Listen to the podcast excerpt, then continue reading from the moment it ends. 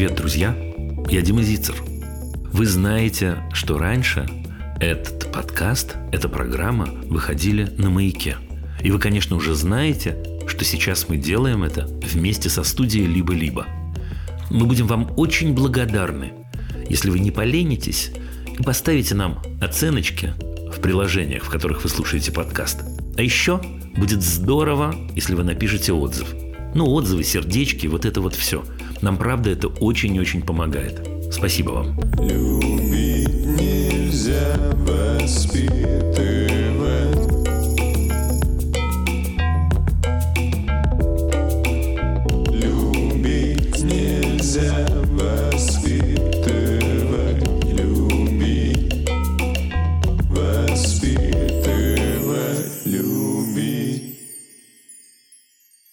Коротенького перерыва мы снова вместе. Любить нельзя воспитывать. 261 раз мы вместе.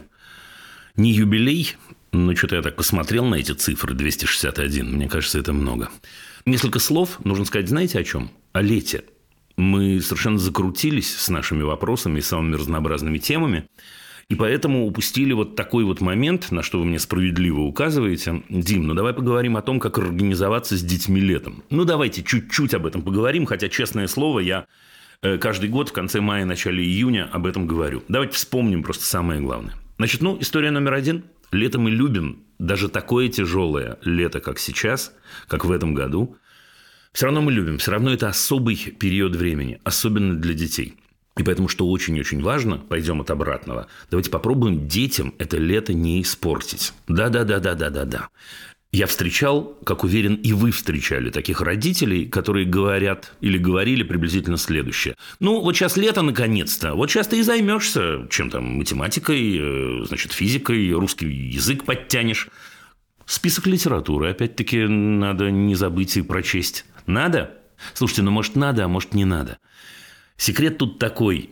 Мне кажется, что лето должно быть особым периодом времени. И оно особое в первую очередь, знаете почему? Потому что у нас есть с вами уникальная возможность общаться с любимыми людьми.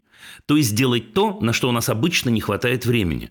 И мне кажется, что будет очень здорово, если вы еще и заранее это запланируете. Ну, если вы не успели, сейчас мы уже в конце июня, еще можно успеть. Еще, между прочим, два месяца впереди. Да-да-да-да-да. И сделать это сознательно. А сознательно это как? Очень честно к этому отнестись и поговорить со своим любимым ребенком о том, что бы вам вместе хотелось. Вместе, вместе – это ключевое слово.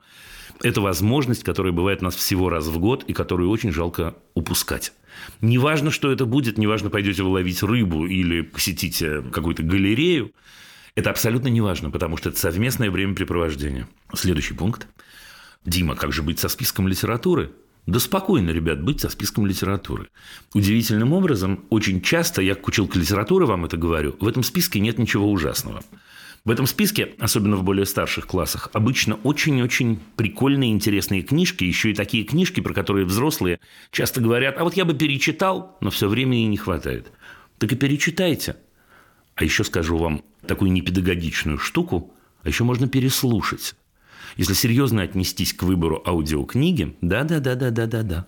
Когда вы вместе со своим любимым едете в машине, тем более, если вас, вас ждет более-менее далекое путешествие, это удивительная штука – слушать книгу. Послушайте, получите удовольствие, будет про что поболтать. Э, будет про что вспомнить и рассказать любимому ребеночку о том, как это было с вами в первый раз. И за что вы любите одного и не любите другого. И что вам испортило когда-то какое-то впечатление. И так далее. Что касается математик русского и всего остального, я должен вам сказать, но вы, наверное, это угадываете, Ох, я не сторонник этих летних занятий. То есть, как не сторонник? Если человеку в кайф, а так бывает, между прочим, то и учить свою математику э, желательно вместе. Вообще-то в основном же не в кайф. И в основном же, когда на улице июнь и прекрасная погода, а мама говорит мне, ну-ка сядь за уроки, ты, так сказать, э, профилонил весь год. Мне так обидно, меня как будто чего-то лишают, меня как будто немножко унижают. И еще одна штука, чаще всего, я уверен, вы это замечали по собственным детям, вы помните по себе. В большинстве случаев эти занятия не впрок. Нет-нет, есть исключения. Есть исключения, когда человек занимается этим с удовольствием, или когда он осознанно говорит, мне нужно это сделать, когда, иными словами, мотивация на его стороне. Тогда все хорошо, тогда все понятно, тогда все прекрасно. Еще один очень важный пункт, и все, и я перестаю болтать. Знаете, какой пункт? Это пункт про лагеря детские всякие. Лагеря – это круто, это правда. Но вы знаете, бывают такие родители, которые, ну, как будто сдают э, в камеру хранения багаж. И говорят, ну, вот, э, так сказать, он там побудет, тем более, что я сам помню, что так в лагере было хорошо, там потусуется одну смену, вторую смену, третью смену, э, окрепнет, поест, получит удовольствие. Не-а. Если у вас есть малейшая возможность все-таки, возвращаемся к первому пункту, провести время со своим любимым человеком, даже если он иногда будет просто ходить к вам на работу, даже если э, э, ваше совместное времяпрепровождение будет по вечерам, когда мама, папа приходят с работы, а он приходит со своих так тусовок гулянок, и вы просто вместе посидите и поболтаете – то, что по разным причинам э, бывает исключено в течение учебного года, это очень и очень ценно. Друзья, слушайте, я много-много могу, могу говорить на эту тему, но я думаю, что основные направления мы с вами, как всегда, наметили. Лето – это время удивительных возможностей. Даже такое тяжелое лето, как это.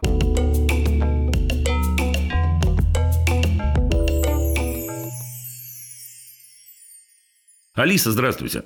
А, здравствуйте, Дима. Здрасте, здрасте. Очень рада с вами познакомиться. Вопрос такой. А, у меня есть сестра, это дочь моего отца. Угу. Сейчас ей уже 13 лет, и мне бы хотелось наладить с ней какие-то более близкие, что ли, отношения. А, но я не знаю, то есть как их начать, нужны ли они ей, и как понять, нужны ли они ей. И если да, на какой почве они могут строиться, потому что общаться на почве, скажем, общего родителя, это здорово, но хотелось бы иметь какие-то общие интересы. Вот такой вопрос. Класс. Просто класс. Слушайте, я задам вам, в свою очередь, вопрос, который покажется вам абсолютно идиотским. Но я попробую. А зачем вам? А, да, я тоже задавала себе этот вопрос. У вас был а... этот же вопрос, но не идиотский, а с моей стороны идиотский. Так что, да, давайте. Да. А мне это нужно просто потому, что я ее люблю, потому что это моя сестра, потому что она близкий человек, и почему бы не попробовать? То есть я ничего не теряю от этого. Не, вы ничего не теряете, особенно если вы говорите, говорите «люблю», я полагаю, это правда, это сильное слово, как вы понимаете. А на всякий случай проверю я, а почему нельзя с ней просто про это поговорить прям? А, не было, скажем, такого опыта, потому что в основном мы общались а, общались э, вместе с э, отцом моим, ну, то есть втроем mm-hmm. собирались на какие-то мероприятия, там выходили. Вот, и то есть э, такого близкого общения тет-а-тет у нас просто не было, наверное. Слушайте, мне кажется, для девочки 13 лет, когда э, человек взрослый, сестра, взрослая женщина говорит ей, э, ты мне очень интересна, я тебя люблю, тем более, для меня очень-очень круто было бы с тобой потусоваться. Давай, я не знаю, чайку попьем, в кафешку сходим, по парку погуляем. Ну, то, что на первый раз вам не откажут, это я просто гарантирую. Ну, потому что было бы странно, если бы отказали. Правда? Второе, я уверен абсолютно, абсолютно уверен в том, что подавляющее большинство людей на, на Земле, если не все, на такое откровение, как сейчас прозвучало с вашей стороны, отреагирует очень-очень искренне и очень-очень тепло. Да, и это штука номер два. Ну, а штука номер три э, про интересы. Есть один секретик, э, который я с удовольствием вам сейчас сдам. Чтобы было интересно, нужно э, э понять, что интересно вам. И если, предположим, э, самое интересное для вас – это прыгать с трамплина – удивительная такая вот история и особая. Уверяю вас, если вы пригласите ее на, сказать, э, поглядеть на то, как вы прыгаете, или просто откуда-то сиганете вместе там, и так далее, возможно, ее это очень сильно удивит, но она скажет «да», потому что вы будете честны. Да? Это такая личная, угу, настоящая да. страсть. Тем более, если речь идет о более простых вещах. Вы увлечены, предположим, не знаю, каким-нибудь режиссером или, или какой-нибудь выставкой, или каким-то художником, или какой-то книжкой – или просто, вы не поверите, прогулкой по каким-то магазинчикам. Вот, собственно, и все. Вот так, я бы сказал. Угу. Да? чуть-чуть в догонку, если можно, давайте, вопрос. Давайте. Я не совсем понимаю. Просто для меня она все еще маленький ребенок, угу. вот, поэтому э, всем понимаю, как мне строить с ней отношения. То есть как с равной подружкой, наверное, тоже не совсем получается. Ну, как с ребенком, наверное, тоже нет, она мал... ну, уже не маленькая. Ну, а вот, вот скажите и... мне, это интересный разговор, это интересный разговор на уровне прям философии педагогики. А в чем была бы разница, если бы э, она была помладше или постарше? Что было а, бы иначе ну, в ваших отношениях? Если бы она была младше, явно мы бы не затрагивали, наверное, какие-то сложные темы, которые ну, она сама не поднимает и, скажем, ну, а так, лучше на бы, какие... наверное, если она... Ну, на какие темы у вас планы, скажите мне, Алиса? Ну, не знаю, там, на тему того, что происходит, или на тему каких-то сложных отношений. Вы не поверите, ничего не, не, не, ничего не меняется. Мне кажется, вы напрасно пугаете сами себя, если честно. Э, я объясню, я объясню, я объясню. Э, значит, поскольку я э, в этой области, как вы, вероятно, знаете, совершеннейший фрик, да, я не делю людей по возрасту, по полу, национальности ну и так далее. И вам того же желаю просто я. Это такое, да, фриковитость такая очень-очень хорошая, мне кажется, вам, вам понравится. Я э, разделяю. Ну и, ну и обалденно. Да? Теперь, если речь идет о том, что э, вы общаетесь с приятным вам человеком, ну что держать в голове, сколько этому человеку лет? Ну вот зачем?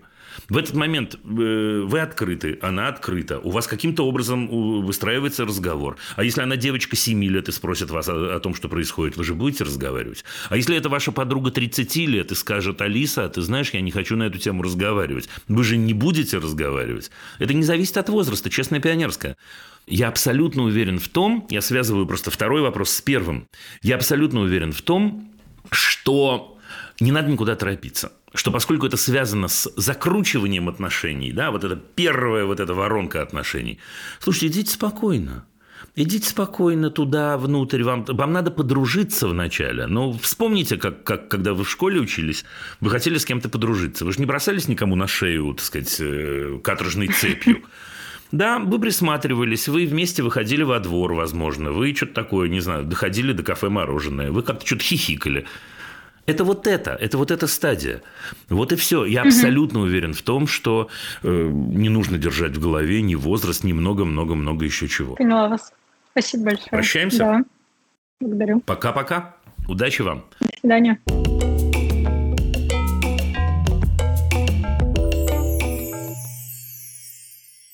Здравствуйте, Юля. Здравствуйте, Дима. Привет-привет. Ну, давайте сразу к вопросу. У меня такой вопрос. Я дочку воспитываю одна, прощу ее, Лилия зовут. Ах, какое хорошее только что было изменение глагола, да? Вот, да, заметили, да. ребята, Юлия сказала, воспитываю одна, а потом говорит, не-не-не-не, я ее не воспитываю, я ее ращу. И это так прямо бальзам на душу э, э, Диме ведущему. Ну, все, давайте, растите одна, так? И, ну, для меня это такой болезненный, конечно, вопрос, болезненный момент. Начинаю вот видеть в ее глазах какой-то вот не мой вопрос. Вот. И э, подружки тут какие-то соседи, мы ходим в гости, э, она, ну как бы другие, папа, папа, она начинает повторять это слово, и ну, мне как-то вот тяжело это все. Я прошу прощения. Юль, да мы не паримся на эту тему вообще. Вы что, мы же говорим про нее, все нормально. Ну что, все хорошо, спокойно, мы, да, продолжаем разговор. Поверьте мне. А, значит, э, мало того, что у нее так случилось, что нет отца, он там существует, но он в другой стране и хочет общаться, вот как бы я ни старалась. Да. Вот. Но э, и такая ситуация, что она прям тянется к другим людям, и особенно папа-папа, вот mm-hmm. даже на чужого может, не просто дядю, а вот она слышала, что подружка так сказала, и, в общем-то, вот. Я не знаю, как реагировать, как, даже не то, чтобы как реагировать, а э, рано или поздно будет вопрос, да, ну Папа, да. Где, ну, кстати, он будет не, не завтра, если да. вы сами не спровоцируете, он будет не рано, а скорее поздно. Ну, ну да, и чего? Она может быть, мне кажется, что она, конечно, поздно его э, сформулирует, спросит, но она-то все равно, как, как сказать, у нее внутри есть это, а не что, у всех типа есть, а у Юля, меня нет. это у вас есть. Все, отвечай. Я, я верно понял вопрос, ну как жить, условно говоря, да? Как с этим, как с этим быть? Ну, с этим, с этим. Да, с этим еще маленький нюанс, что помимо того, что нету да, отца и нету, у меня еще у самой нету родителей. Угу. И как бы я росла одна, ну, сначала ну, без папы, и потом без мамы бабушка воспитывала. То есть я как бы на себе знаю, что это все такое. А что это все такое? Вот. Ну, как сказать, как? все равно не очень хорошо для ребенка, что отсутствие любящих людей. Да ладно родителей. Да ладно, Юля, ой, ох, Юля, вы случайно сейчас наткнулись на такую тему, которая э, для меня очень-очень близка. Вот удивительным образом. И у меня есть ответы. У меня прям есть ответы. Потому что у меня диссертация была на тему, э, ну, она называлась там «Становление отношений», э, «Фактор свободы в становлении отношений между детьми и родителями». И я занимался очень много тем, что такое семья вообще, и определением семьи. И я, возможно, вас удивлю сейчас, но семья – это в первую очередь группа, которая сама себя определяет как семью. В первую очередь. И в этом смысле семьи мы с вами, правда же понимаем, что бывают разные? Совсем разные по составу. Если есть семья, в которой есть мама Юля и дочка Лилия, окей, это семья, Понимаете, какая штука? Если мама Юля в этот момент не будет сама себя грузить, извините, и сама себе говорить, у меня что-то не в порядке, в нашей семье что-то не в порядке, ваша замечательная Лилия даже не заподозрит, что у вас что-то не в порядке. Не в смысле мы ее обманем, но она хорошо понимает, что есть э, э, э другие мамы, э, э, у которых, я не знаю, трое детей, например. Да, а бывают э, э родители, которые не родители, а просто пары, у которых просто нет детей. Какая странная история. Почему вас не удивляет? Почему вам не кажется, что Лилию э, это удивит сильнее, чем отсутствие некого мужика? Извините, уж. Ну, даже не то, что удивит. Я даже не про это, что типа вот у всех есть, а у меня нет. Я даже про то, что вот не хватает ей нет, э, все это равно не, это не, не хватает. так. Да, это не так. это давала, не так. Это просто не так. Ну, а как она к бабушкам на лавочке тянется? Она общительный человек. Она тянется к дедушкам, бабушкам на лавочке. Нет ни одной проблемы. Но о чем вы говорите? Но я даю вам честное слово. Отношения – вещь очень-очень личная, интимная, индивидуальная. И в этом смысле, если замечательная Юля с которой я познакомился, живет в том, что ой, что-то я лишаю своего ребенка чего-то. Да ничего вы своего ребенка не лишаете. В вас столько любви, может быть, э, что вы покроете пятерых этой любовью. Я даю вам честное слово. Вот я прям, это, это вы не думайте, я вас не успокаиваю. Я, я, я правда этим занимался на академическом уровне, очень-очень серьезно, честно. Просто сейчас нет возможности про это говорить. И в этом смысле, слушайте, ну, ну, ну, ну пофильтруйте себя, ну порефлексируйте. Ну, если надо, сходите несколько раз к психотерапевту. Я не шучу. Я не шучу. Да, потому что, еще раз, в этом есть... Опасности в этом нет пока, подождите, ей всего два года. Но вообще-то, конечно, если вы будете так или иначе комплексовать на эту тему, да, что вы, в общем, делаете с большим успехом, да, то или... Да, а как же вот попадается она, папа, а мне вот э, что говорить, а у нас нету Почему папы, у нас нет? Она что, задавала вопрос, если у нее папа, достаточно сказать, что это не папа просто, спокойно? Ну, хорошо, она даже в книжках, стихотворения, какие-то рассказы там про, про папу Юлечка, попадается. ей про это интересно. Интересно ей про это не потому, что у нее папы нет. Знаете почему? Ну, сами? Ну, какое-то новое слово. Нет, дружище, новое... нет, дружище. Потому что это очень интересно ее маме весь мир, ее весь мир на 80% это мир ее мамы, замечательной, чудесной Юли. И поверьте мне, если бы вас интересовали грибочки, так же, как папы, она бы везде во всех стиках и выискивала грибочки. Но это я сейчас э, э, огрубил, но, в общем, грубо говоря, так. Честно, она чувствует, что для вас это чувственная сфера, извините за тавтологию. И она ее обслуживает, как большая-большая молодец. Теперь смотрите, если она кому-то говорит папа, во-первых, она видит, как реагирует мама, и это абсолютно точная эмоциональная ловушка. То есть она каждый раз это будет делать для того, чтобы у мамы вызывать эмоцию, поверьте моему слову. А мама в этот момент что боится? Боится того, что э, э, надо ответить, э, у нас папы нет. Она вас про это вообще не спрашивала. Слушайте, если ваша деточка подойдет к дереву и скажет, какая прекрасная телебашня, что вы скажете? Ну да, прекрасная. Прикольно. Я бы на вашем месте сказал, что это не телебашня, а дерево. Да, вы не станете грузить ее на тему того, что у вас дома телебашни нет. Окей, это не папа, все, это конец, это конец ответа. Э, это все, там ничего больше нет. Ну хорошо, а дальше будет А не будет папа? ничего дальше, не будет. Это живет, это, это живет, это, это какой-то ваш страх. Этот разговор придется провести, это правда. Да, рано или поздно. Более того, очень-очень круто. Если этот разговор так или иначе, если вы увидите, что ей это интересно, Честно, Юль, сейчас ей это, скорее всего, не интересно. Это интересно вам. Но если вы увидите, что ей это интересно, круто, если вы пойдете на шаг впереди, и вы с ней про это поговорите. Ну, во-первых, абсолютно точно не раньше трех лет. Ну, просто, ну, ну, просто поверьте мне. Да? А сейчас есть очень простой принцип. Отвечайте на вопросы. Это же вопрос конкретный. Да? Она задает вам вопрос, где папа? Нет, не задает. Да, она обратилась к какому-то мужику и сказала папа. Так делает 80% детей на планете. И все папы обижаются в этот момент. Это так еще устроено. Так бывает. Ничего. И при живом папе, и при живой маме говорят, не-не-не, ха-ха-ха, сю-сю-сю, это не папа, это или не мама. Честно-честно, но главный пункт, еще раз, мне кажется, надо бы вот Юле самой порулиться чуть-чуть. Я не знаю, ответил, ответил я вам или нет, но, но это честный ответ, правда. Ну, честный причестный, вам только надо поверить. В общем, года в три только можно об этом Да не говорить. надо вообще об этом говорить, спокойно.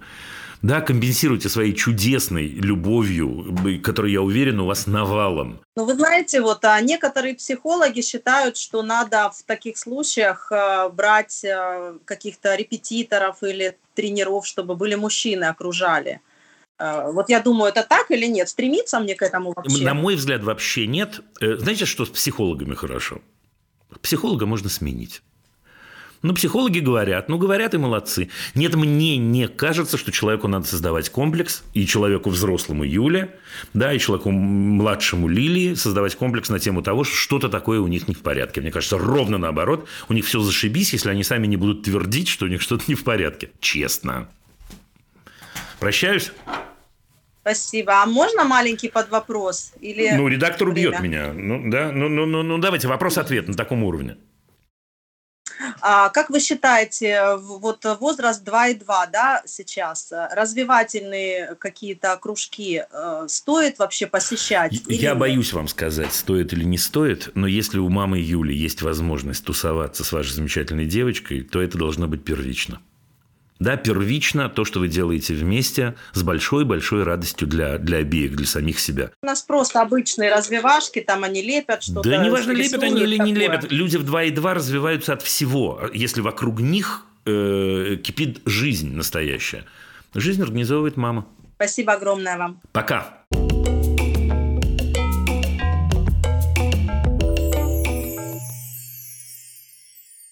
Снова Юлия, но другая на этот раз. Юлия из Нагорного. Юлия, здравствуйте. Здравствуйте.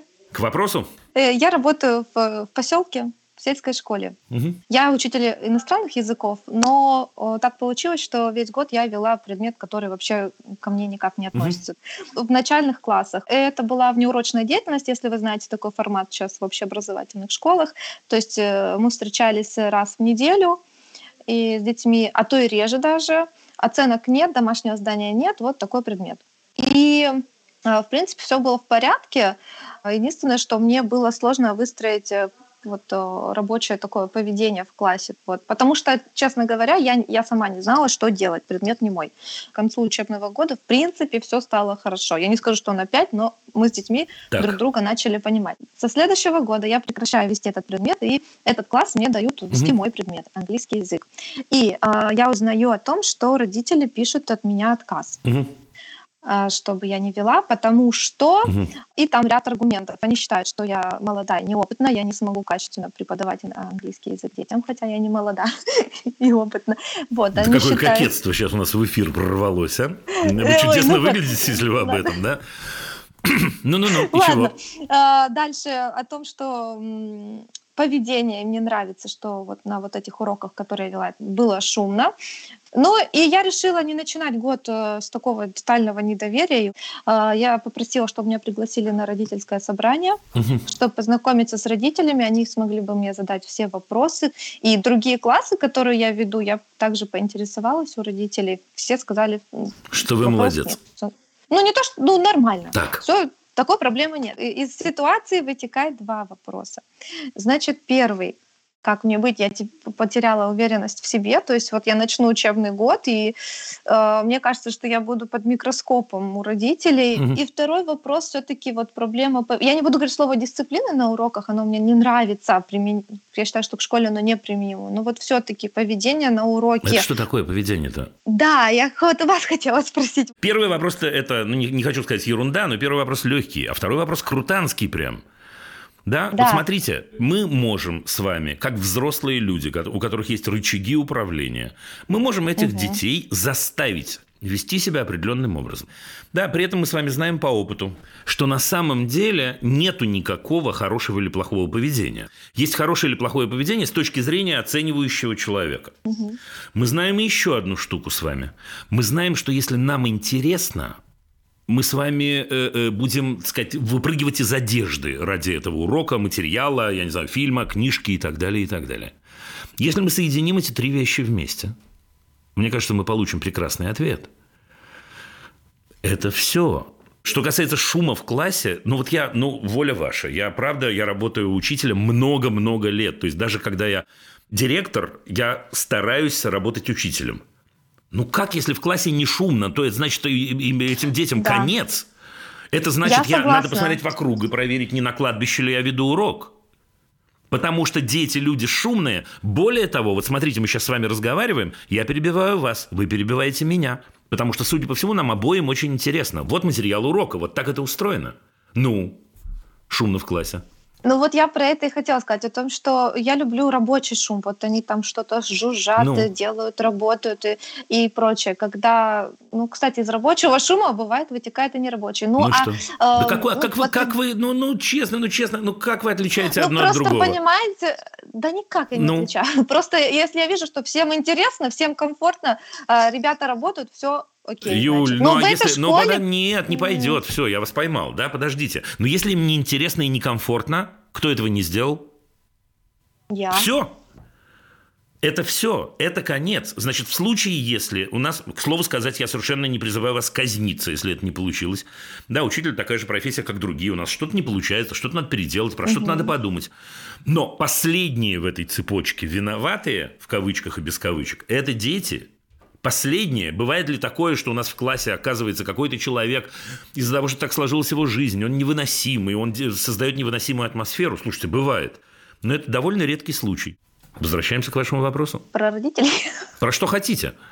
Нет никакой дисциплины. Да нет никакой дисциплины, это обман. Нет, прошу. В этой школе она, она замечательная, но вот тут по традиции там... А, я, я посещала э, уроки других и учителей, думала, ну как же так? Вот у всех тихо, ну, вот понимаете, полный штиль. Да.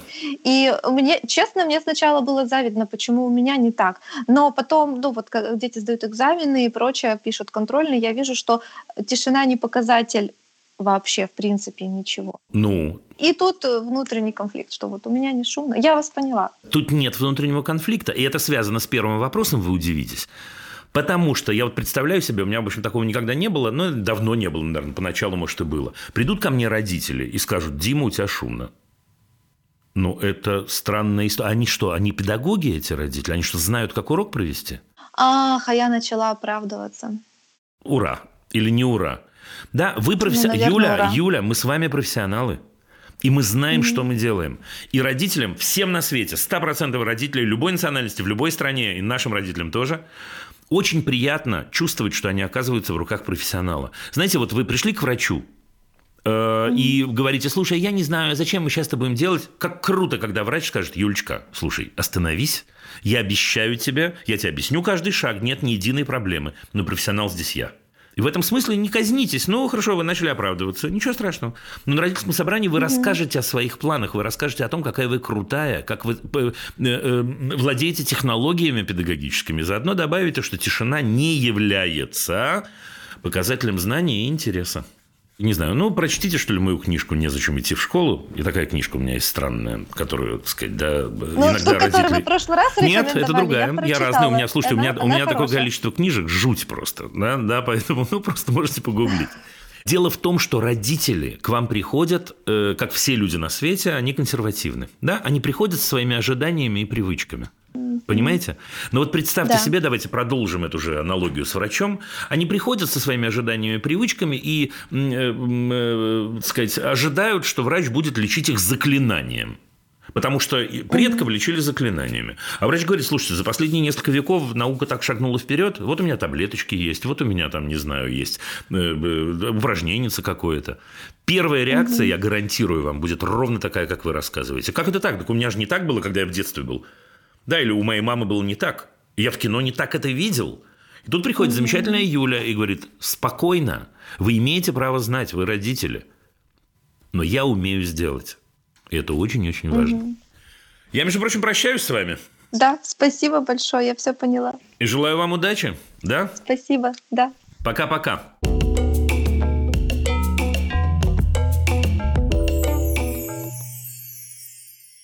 Смоленск, Анастасия.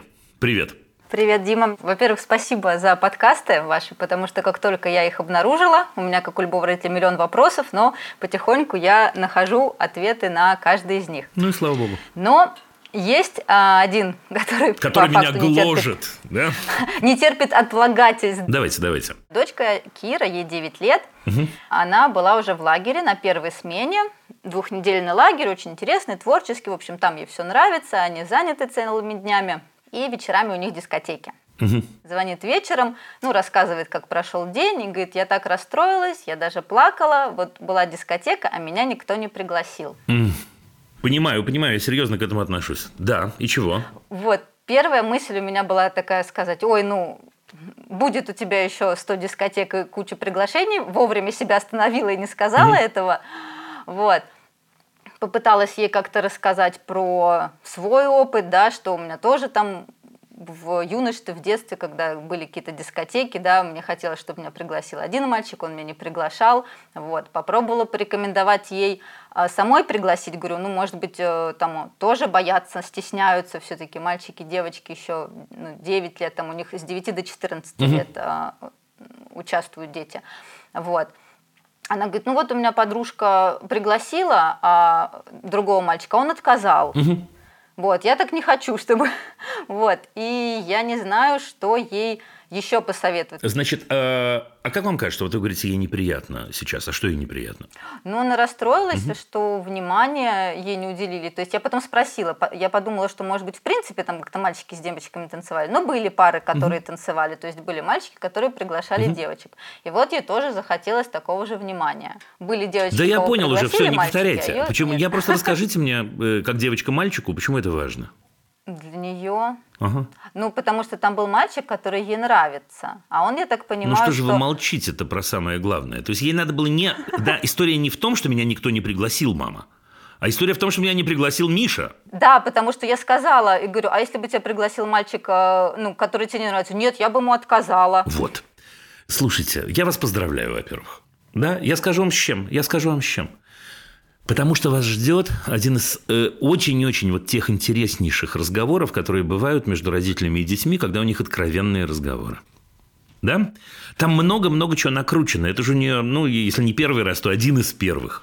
И говорить можно много-много про что. И говорить можно о том, что ты действительно хочешь. Ну, ты хочешь, типа, с Мишей потанцевать, а если с Мишей не потанцевать, если вы, например, на, там, на скамеечке сядете и будете мороженое есть, это то же самое или не то же самое? Я не имею в виду, что вы должны знать ответы. Я имею в виду, что вашей дочери очень интересно про это разговаривать. Я вам это гарантирую. Она будет в восторге от этого разговора, даже если будет, так сказать, искать ответы и не знаю что. Да? Ну, круто про это разговаривать, правда. Ну, я уверен, что э, э, мама Настя может дать ей несколько взрослых женских советов. Да, и что я делаю в случае, если меня интересует какой-то человек, как я поступаю? Ну-ка, Настя, как я поступаю? Ну, не надо выдавать ну, интимные тайны, но, но, но при этом, да, есть же шанс, что мальчик Миша, может, он будет сохнуть две смены и так про это и не узнает, и не решится, или... Ну да, я ей рассказывала пример наш с ее папой, потому что как раз-таки ну, мы знакомы да. с юностью с мужем, и я его первым ну, пригласила на танец, и потом, когда дальше развивались да, то есть, отношения, смотрите, мне кажется, мне кажется, я. что, во-первых, да, тут ничего, тут ничего не надо рулить, во-первых, да, тут ничего не надо рулить, да, потому что в этой ситуации между нами девочками мы никому не расскажем, даже если немножечко у нее будет такое первое детское, такое немножко страдание, сожаление, вообще ничего плохого в этом нет, ну честно. Да, это чувство. Нина Соломона Михайловс когда-то научил меня фразе «природа тренируется». Да, вот когда дети растут, они разные переживают, у них есть разные там, да, ситуации, которые они проходят. Природа тренируется. Это, ну, просто давайте это отложим, это важно произнести. Здесь нет, не идет речи о травме, я не знаю, или о шоке каком-то, не дай бог. Э, но мне кажется, что пунктом вторым ей будет очень здорово с вами поговорить. И вам будет здорово поговорить с ней, потому что один из первых таких разговоров вообще-то, как девочка с девочкой. Это круто. Ну, прям я никогда не был мамой. Я был папой э, э, э, девочек, да, мамой девочек я, естественно, никогда не был. Мне кажется, это очень особое отношение. Мне кажется, это очень здорово. Третье, мне кажется, надо попробовать эту ситуацию чуть-чуть развести, если вы хотите ей помочь. Ну, вот смотрите, мы с вами выяснили, что хочет она в этот момент, вероятно, не танцевать. Может, я не прав, да? А хочет она вообще-то, ну, как-то завязать какую-то дружбу с этим молодым человеком. Да, а обязательно для этого танцевать. А важно ли действительно, что, что, чего на самом деле э, э, э, она хотела бы? А может, он, э, помимо того, что она, она его, так сказать, ловит в кавычках на танцах, а может, он э, полдня в библиотеке сидит и книгу читает? Так может, может, в библиотечку там к нему где-то подсесть, тоже там, да, перелистнуть любимые страницы. Это если речь идет об отношениях. То есть, короче говоря, вглубь идем, и все. Я поняла. Да? Спасибо большое. Да, пожалуйста. Я, правда, вам даже немножко завидую, будет круто. Честно. Всего доброго.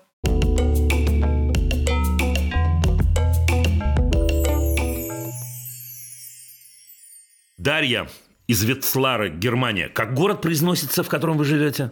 Ветслар. Ветслар. Окей, вот из этого вот yeah. как раз я боюсь повторить даже, потому что могу сделать ошибку. Я вас слушаю, Дарья. Здравствуйте, Дима.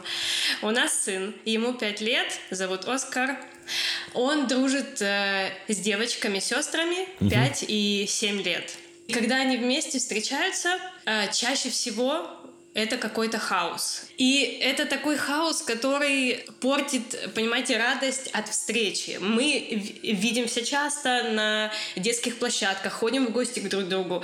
И э, чаще всего это такие игры, которые разносят весь дом. Они кидаются песком, они могут начать плеваться. Им очень весело в этот момент. Они, они кайфуют. Оскар это любит все, но нам тяжело. Мы не можем как-то регулировать это. Они могут убежать от нас. И плюс еще к этому он начинает повторять поведение этих девочек. То есть, э, например, э, младшая бьет маму, если она злится на что-то. И последнее время Оскар ведет себя так же. Момент такой, что у нас с мужем спор возник. Может быть, стоит нам меньше видеться, общаться, потому что Оскар начинает копировать поведение. То есть вот вчера пытался меня ударить, когда очень расстроился. И а я как чего? бы не вижу в этом смысла. А вы чего? А я сказала, нет, меня бить нельзя, у нас в семье так не, не принято.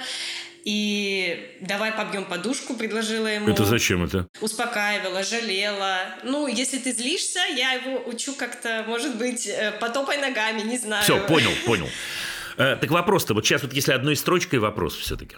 Стоит ли ограничивать общение с этими девочками, или это нормально, что ребенок копирует поведение других детей? Если да, то как бы научить его отделять себя от от других, что если кто-то делает так, то э, ну... Он научится, он научится прекрасно. Значит, смотрите, во-первых, э, абсолютно точно в тот момент, давайте про битье, ну, это действительно простая тема, э, если он вас бьет, значит, естественно, вы абсолютно правы, нужно сказать, нет, я не согласна, я никому не позволяю себя бить, и тебе не позволю, я тебя очень люблю, пятое, десятое, та-та-та. Первое. Второе. Вы говорите, что он на что-то злится. Ну, вообще-то было бы круто, если бы его получили не подушку бить, а справляться со своей злостью. Слушайте, мне кажется, можно попить водички, мне кажется, можно подышать, мы можно, мне кажется, можно одному уйти в другую комнату и подумать. Мне кажется, можно на более позднем этапе проговорить это. Я злюсь, вот так, проговорить словами. Мне кажется, если мы делаем первое, второе, третье, еще несколько пунктов, я со своей злостью могу что-то сделать. Я же, ну, бывает, и, и что у нас, так сказать, просто приступ немотивированной агрессии – но чаще всего нас что-то раздражает. Если я хочу это изменить, мне нужно с человеком поговорить. И для того, чтобы с человеком поговорить, мне нужно выдохнуть, выдохнуть, там, я не знаю, походить и так далее, и так далее. Если я человека стукну, то, вероятно, уровень нашей взаимной mm-hmm. агрессии повысится. Но мне кажется, вот этому надо поучиться. Вне зависимости от этой ситуации, я просто мимо не могу mm-hmm. пройти. I'm sorry. Mm-hmm. Что касается его дружбы с этими девочками, мне кажется, это круто, когда у людей есть друзья в пять лет. Но мне кажется, им не хватает вас, Даш. Мне кажется, что если э, э, у детей не получается отстроить какие-то рамки, рядом должны оказаться любимые родители. И приходит мама Даша и говорит, чуваки, я такую игру придумала. И играет с ними. Угу. И внутри этой игры, поскольку им 5 и 7, это чудесный возраст, они еще не пошлют вас куда подальше, они осваивают новые рамки, и в этих рамках они строятся новым отношениям. И Даша имеет возможность сказать, слушай, слушай, подожди, давай иначе, давай подойдем к этому так, давай ту-ту-тум, давай побежим. И... Все. Угу. Да, это всего лишь значит, что у них, так бывает, у них отношения немножко зашли, но не в тупик, у них возникла традиция. Угу. Да, у меня, когда я встречался со своей двоюродной сестрой, Значит, мне было, скажем, я не знаю, там 8, а ей было 4. У нас была традиция. Мы вот первое, что мы делали, мы вываливали все игрушки, значит, на пол игрушек у нас было много, был сумасшедший дом, родители сходили с ума от этого. Но у нас родилась традиция такая, которую мы повторяли, я не знаю зачем, не спрашивайте меня, раз за разом. То есть сегодня я понимаю, мы сделали раз, сделали два, закрепили и поехали. У них, может быть, произошло то же самое, закрепили и поехали. Так раскрепите. Создайте новые рамки, новые правила игры. Все. Понятно. Поняла. Да? Спасибо. Да. Ну, колоссально. Потрясающе. Я с вами прощаюсь. Спасибо. До свидания.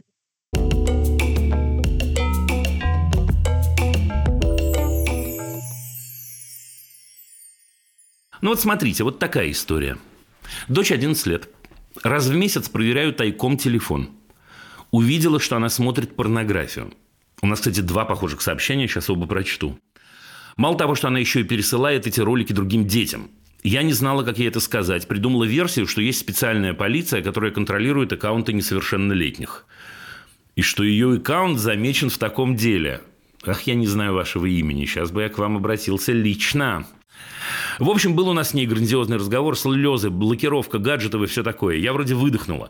Вчера заметила, что она заходит тайком в мой ноутбук и смотрит там. Я нахожусь в глубоком шоке. Что ее может тянуть туда в 11 лет, не понимаю. Может, ее повести к психологу? Боюсь очень навредить ей, не понимаю, что делать. Посоветуйте, пожалуйста, я на каком-то жутком разрыве. Слушайте, знаете что? Я сразу прочту второе сообщение э, с именем тут. Сейчас вы поймете, почему я читаю второе. Здравствуйте, зовут меня Ирина. У меня дочь, ей 10 лет, рядышком, правда? В 8 подружка показала ей видео, где люди занимаются сексом. Я с ребенком поговорила, купила книгу, мы ее прочли, обсудили. И вот спустя два года ребенок подошел и попросил показать ей видео, что же делают люди под одеялом. Я, если честно, не знаю, как поступить и как себя вести при таких вопросах. Боюсь, если я сейчас не найду способ, как ей все это объяснить, то, возможно, она это увидит опять от друзей, в кавычках друзей, помогите, пожалуйста, и так далее, и так далее, и так далее. Ну, давайте начнем.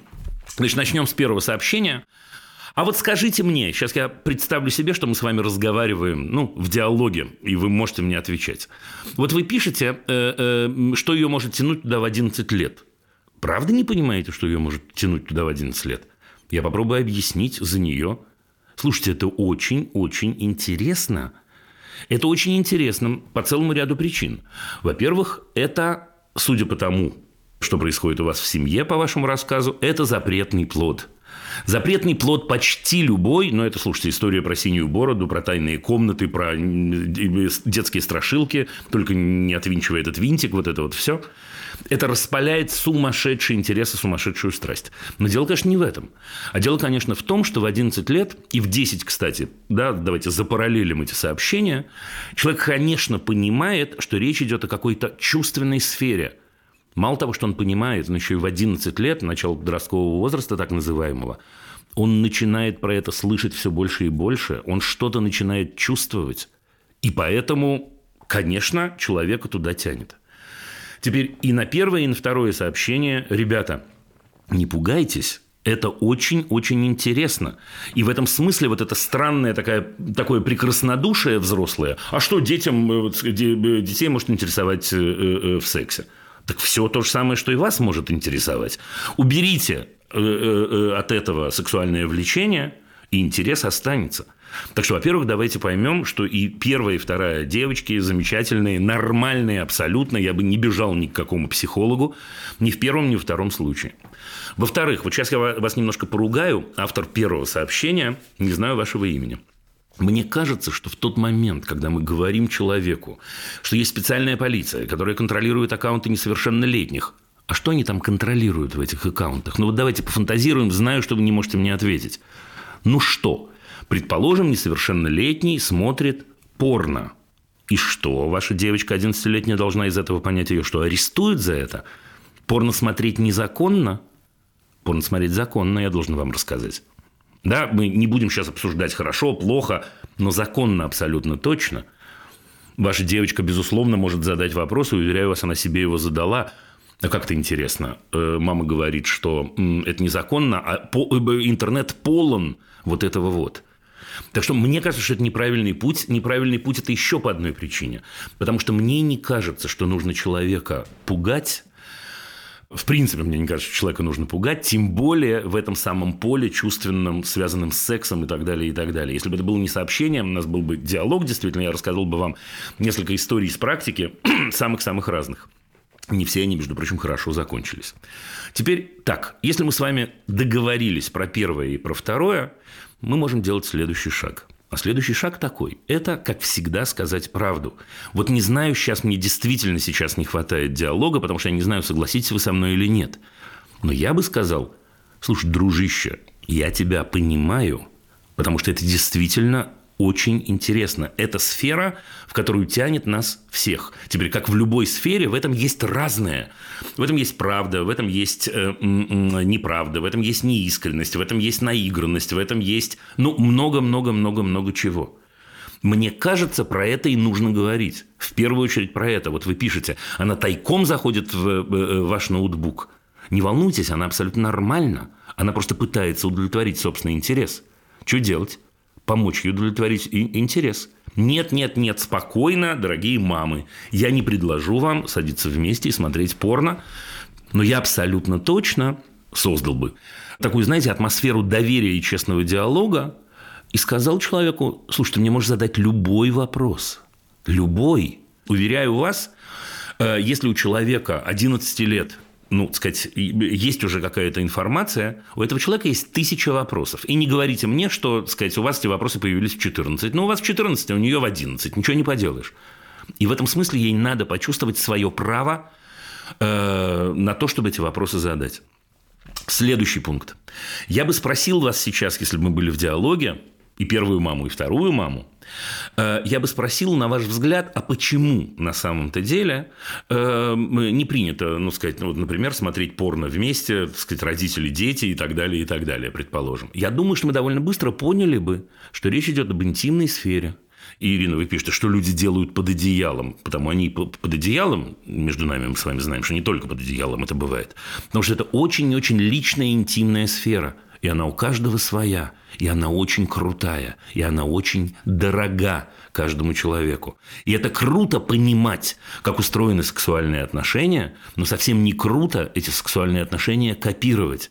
Потому что исходить из того, что мы можем посмотреть, э, извините, порнушку, а потом сказать, а, я понял, как это происходит, ничего ты не понял. Потому что в этот момент у тебя есть чувство, у тебя есть душа, у тебя есть мозг, у тебя есть тело, у тебя есть и так далее, и так далее, и так далее.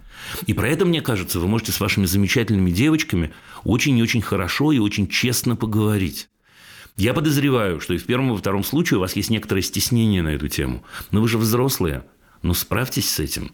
Справьтесь, потому что вы совершенно справедливо обе опасаетесь того, что если они не удовлетворят интерес с вами, они пойдут не к вам. И пойдут они совершенно точно. И в первом и втором сообщении у нас есть подтверждение, почему я читаю их парой, не только из-за темы. И поэтому, если любимые мамы скажут, котик, ты знаешь, э, это сложная тема. Даже я про себя думаю, для меня даже немного, немного сложновато. Мы можем с тобой поговорить, почему. Но вообще-то я понимаю, что никто тебе лучше, чем я, э, на вопросы не ответит, и не объяснит, и не предупредит, и не э, обезопасит тебя в определенных ситуациях. Для меня очень-очень ценно, скажете вы, что вы с этим вопросом приходите ко мне.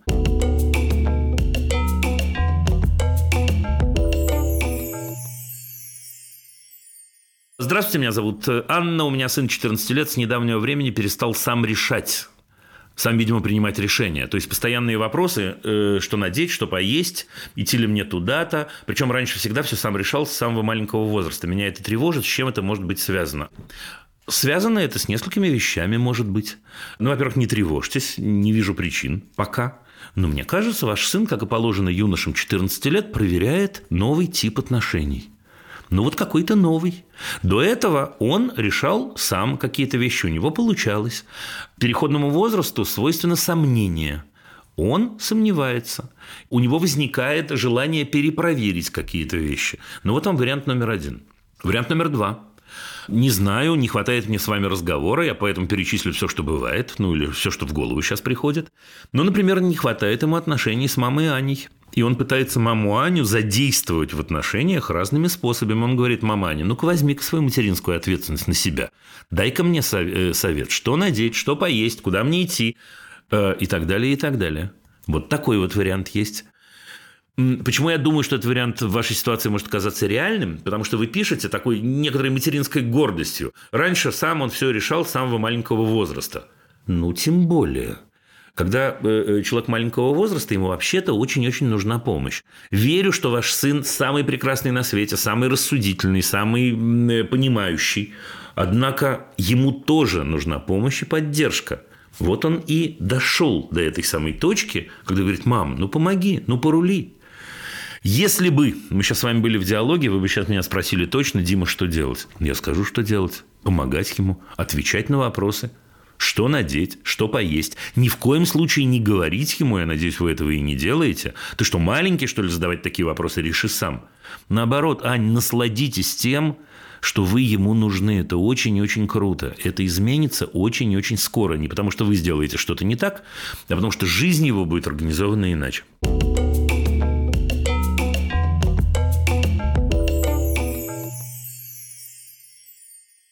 Дима, в эфирах всегда были вопросы родителей, как заставить делать уроки. А мы во Франции столкнулись с другой проблемой. Их здесь особо не задают. Более того, на нашу просьбу усилить нагрузку, о господи, э, ответили, что не имеют права, что есть, оказывается, закон соответствующий. Вы встречались с таким? Встречался. У нас две девочки 10 и 8. Старшая вообще не вижу, чтобы делала уроки. При этом у нее средний балл 17-18, пишет с многочисленными ошибками. Младшие уроки сдают на неделю вперед, она с ними справляется за час и неделю свободно, очень любит их делать, видно, что у нее есть потенциал, так почему не дать на немного побольше? Учителя в один голос отвечают, что если мы будем давать больше домашки, не все дети смогут сделать ее дома, нет возможности у родителей, та-та-та-та-та-та. Там, а наши дети, которые могут, что же не давать им? И успокаивают учителя, видимо, при этом не переживайте, есть много хороших профессий, где можно помогать людям, можно, э, э, если не потянет твое чадо не поступит в университет, останется в своем родном городе, ту-ту-ту-ту-ту-ту-ту-ту. Да, мы в двух часах от Леона, 7 тысяч населения в нашем городке. Одним словом, мы с мужем расстроены, накупили учебников на лето, будет играть в школу, потому что хотим лучшее для наших детей. А может, мы зря панику затеваем, пишет Лидия в конце. Хотим к директору идти, чтобы внесли какие-то дополнительные э, задания, пусть и без проверки, если нет времени учителей. Мы будем, если мы будем предлагать дома э, сделать пару упражнений детям, они не воспримут нас всерьез как учителя. Это должно исходить из их уст. Слушайте, Лидия, шикарная тема, но готовьтесь. Сейчас я буду отвечать, наверное, не то, что вам захочется. Значит, ну, сталкивался ли я с таким? Конечно, я сталкивался. Я вам больше скажу. Давайте немного о себе, как говорят в таких случаях. Понимаете, в чем штука, Лидия? Вы имеете дело с человеком, который работает директором школы. И в школе, который, э, который этот человек придумал и имеет честь руководить ею, нет домашних заданий. Представляете себе? Нету совсем. Нету домашних заданий, потому что я не вижу никакого смысла в домашних заданиях. Не волнуйтесь, я вас не брошу. Я, я понимаю ваш, ваш вопрос, мы дойдем до этого. Потому что мне кажется, что дома детям и родителям есть чем заняться, должно быть чем заняться. Я не должен дотягиваться своей рукой до э, семьи. Мне кажется, я должен сделать все для того, чтобы им было, во-первых, круто учиться в школе, чтобы им было реально интересно, реально хотелось приходить на следующий урок. Я, безусловно, не возражаю против того, что они придут домой и захотят что-то поделать из того, что мы делали в классе, но именно в таком порядке. Дима, а в старших классах? В старших классах устроено чуть иначе, потому что к старшим классам они окрепли уже, и мы можем рассчитывать на то, что этот интерес у них, они умеют его сами подогревать, мы можем давать какие-то рекомендации, но все равно у нас нет жестких домашних заданий для того, чтобы открыть вам уже все, так сказать, тайны, чтобы вы не сказали, что я что-то утаил, у нас школа длинного дня, это правда. У нас дети э, э, в школе находятся много часов, но это не значит, что после там, трех, например, мы их усаживаем и говорим, а теперь делаем домашние задания. Нет, нет. Э, если у кого-то есть желание что-то поделать из того, что происходило на уроке, они это делают. Значит, поэтому, во-первых, я должен вам сказать, что я очень-очень симпатизирую подобные позиции. Следующий пункт. Вот сейчас вы будете удивляться. Поскольку школа существует не первый год, я должен вам сказать совершенно откровенно и решительно. Нет никакой связи между домашними заданиями и так называемыми результатами образования. Ну вот никакой. Вот сейчас только что пришли результаты очередного ЕГЭ за этот год, а ОГЭ, так сказать, результаты пришли еще раньше ну, опять, дай бог, чтобы дальше было так же, наши дети оказались на высоте, поверьте мне, я сейчас не просто так раздаю им комплименты, они выросли без домашних заданий, кстати, без оценок. Следующий пункт. Мне кажется, что, конечно, у вас, как у родителей или как у семьи, могут быть какие-то претензии к школе. Но мне кажется, это, эти претензии должны быть не на уровне домашних заданий. Может, есть что-то другое, Потому что вообще-то, мне кажется, будет здорово, если как родитель вы будете радоваться тому, что у вас есть возможность проводить время с детьми. Круто проводить время с детьми. Заниматься чем-то, что, что вас интересует. Если вас интересует математика, например, ну так займитесь с ними математикой. Это чудесная, чудесная э, штука, наверное. Тем более, что у вас девочки 10-8 лет, им еще будет интересно то, что интересно маме. Если маме это интересно. Вот и все. Это здорово заниматься и математикой, историей, химией, литературой, ну и много-много-много чем. Есть одна опасность в этом.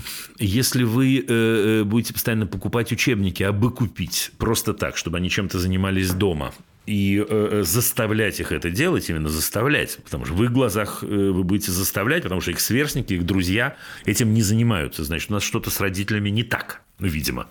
Это вызовет обиду. Это вызовет со временем сопротивление. Это вызовет ненависть к предмету этих занятий, то есть к той самой математике и ко всему остальному. Единственный путь, если действительно вам не хватает глубины образования, французского в данном случае, это если вы будете делать это вместе, в кайф, если э, им это будет интересно, потому что вы сможете заразить их собственным э, интересом и так далее, и так далее. Следующий пункт, э, последний, если действительно школьное образование для вас так важно, и вы оказались, так получилось, в том месте, где школа вас не устраивает, меняйте место. Это не оправдание, извините уже меня, э, говорить, что вы просто в таком местечке оказались два часа от Леона, и там вот, значит, единственная школа, и она вот такая. Если это так важно, давайте не будем мучить ваших детей, давайте мы сядем на семейный совет и подумаем о том, что мы можем сделать с нашей жизнью, если маме, папе и двум замечательным девочкам 8 и 10 лет важно другое образование, другая школа? Вот что я думаю. Лидия, надеюсь, что, ну, более-менее я удовлетворил вас.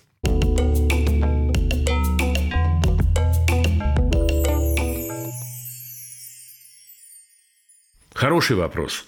Э, Дима, здравствуйте, меня зовут Татьяна. Резко потерял, потеряла все доходы. Как объяснить ребенку, что мы были богаты, а теперь нищие, и многого не можем позволить себе, что могли совсем недавно, и как реагировать на просьбы?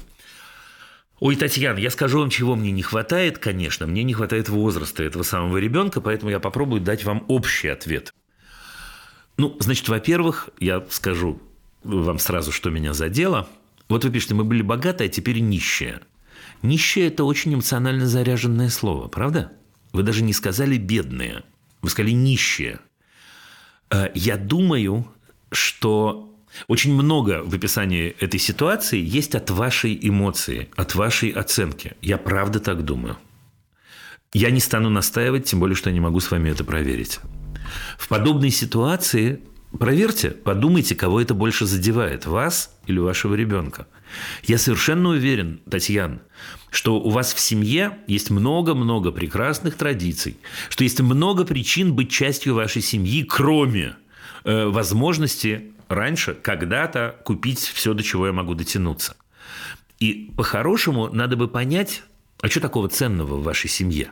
Вот если я могу дать вам в продолжение предыдущего разговора домашнее задание, я бы сказал вам, ну, Возьмите ручку и бумагу, напишите коротенькое сочинение. Ну, не надо сочинение, напишите просто пункты э, э, под цифрочками, чего хорошего, чего ценного есть в вашей семье.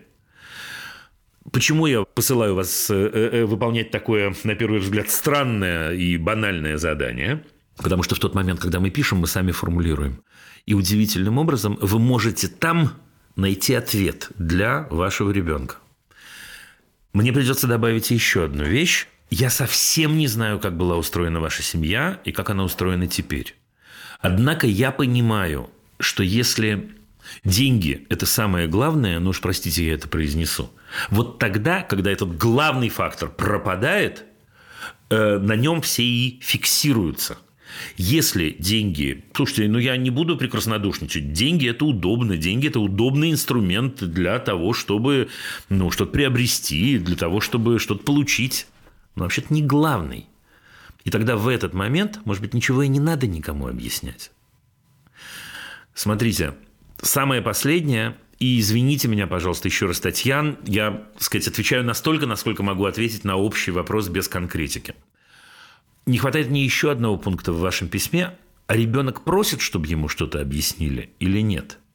Если не просит, то, может, и не надо ничего объяснять. Это важно. Как реагировать на просьбы относится к этому же. Он уже что-то просил, и вы не знали, что делать, или вы боитесь, что он попросит. Мне кажется, что если вы одна семья, и речь не идет о человеке трех лет, а все-таки о, о ком-то более взрослом, мне кажется, что он как часть этой семьи должен знать, что происходит. Мне кажется, что ваш ребенок э, абсолютно точно способен понять состояние мамы, способен понять, как устроена финансовая жизнь семьи. Мне кажется, что если он часть семьи, вам не придется ему ничего объяснять. Мы живем так-то. Мы могли вот это, а сейчас мы можем другое. Мы вместе будем принимать решения, как нам быть. Мы вместе будем понимать, как устроен наш бюджет.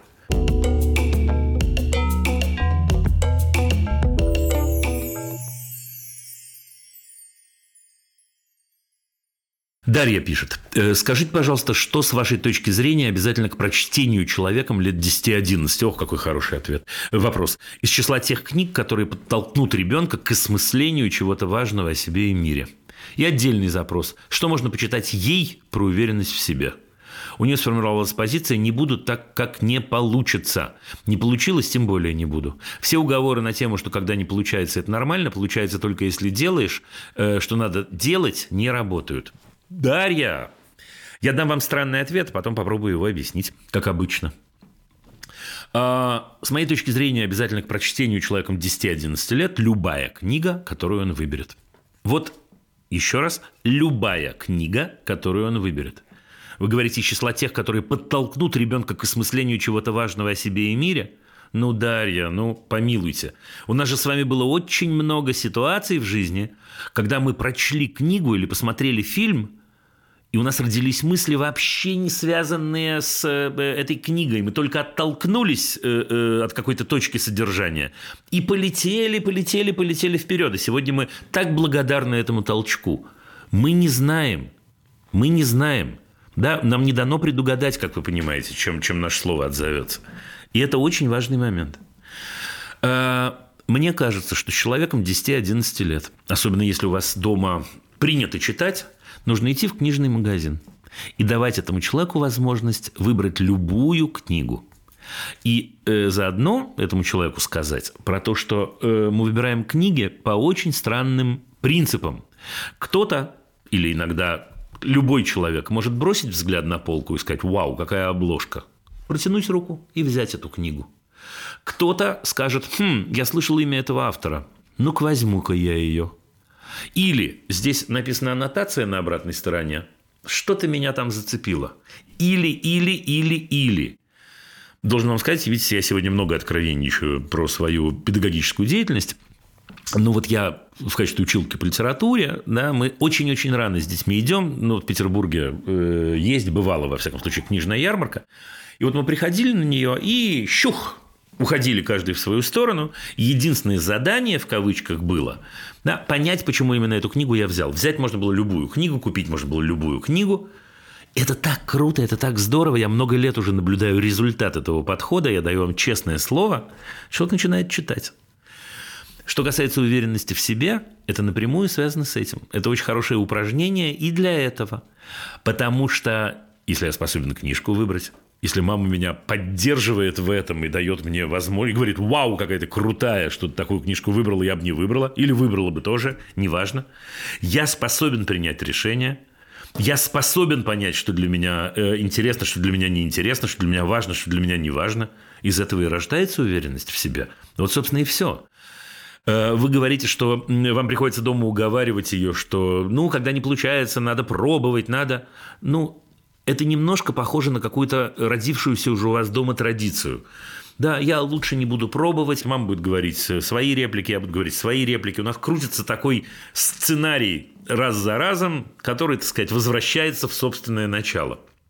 Попробуйте это изменить. С чего изменить? Например, с похода в книжный магазин.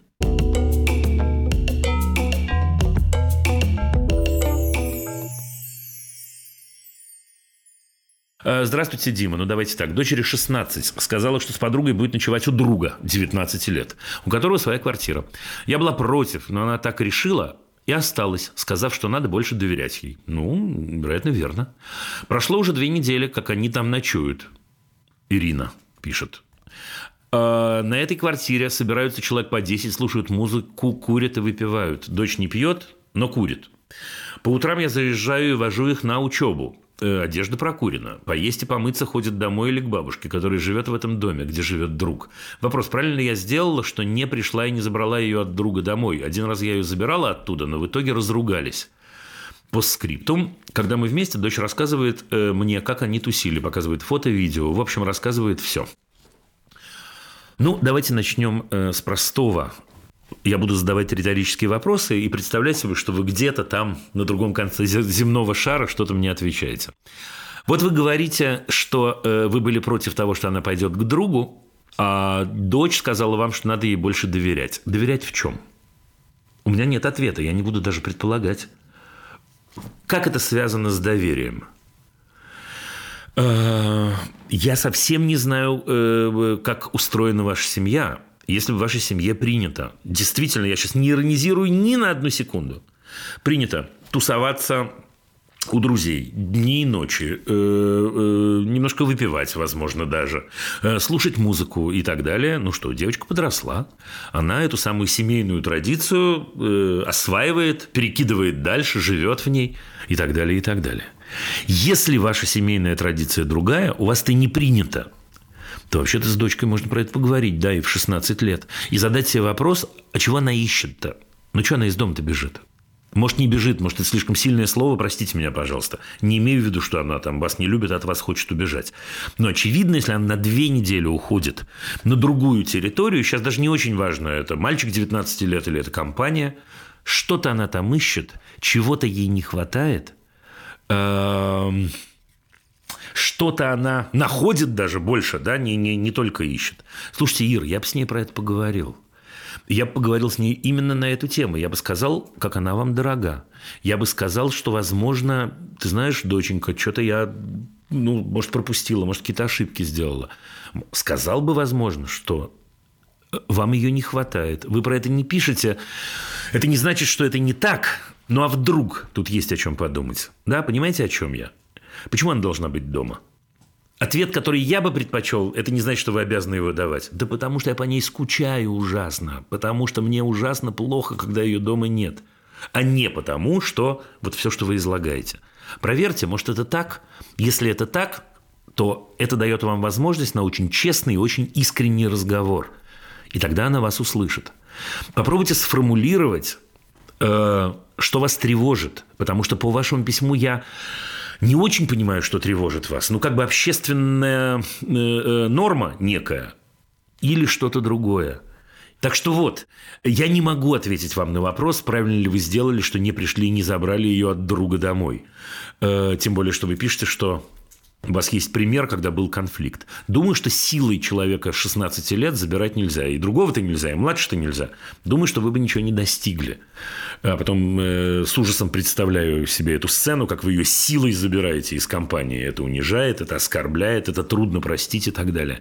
Нет-нет, нужно говорить о себе, и о чувствах, и о любви, и просить, и приглашать домой, и говорить, что вам ее не хватает, и говорить, как вам хочется ее обнять, и, и э, говорить, возможно, о том, э, какие замечательные занятия вы хотели бы вместе с ней проделать, провести, или чем бы вы хотели позаниматься.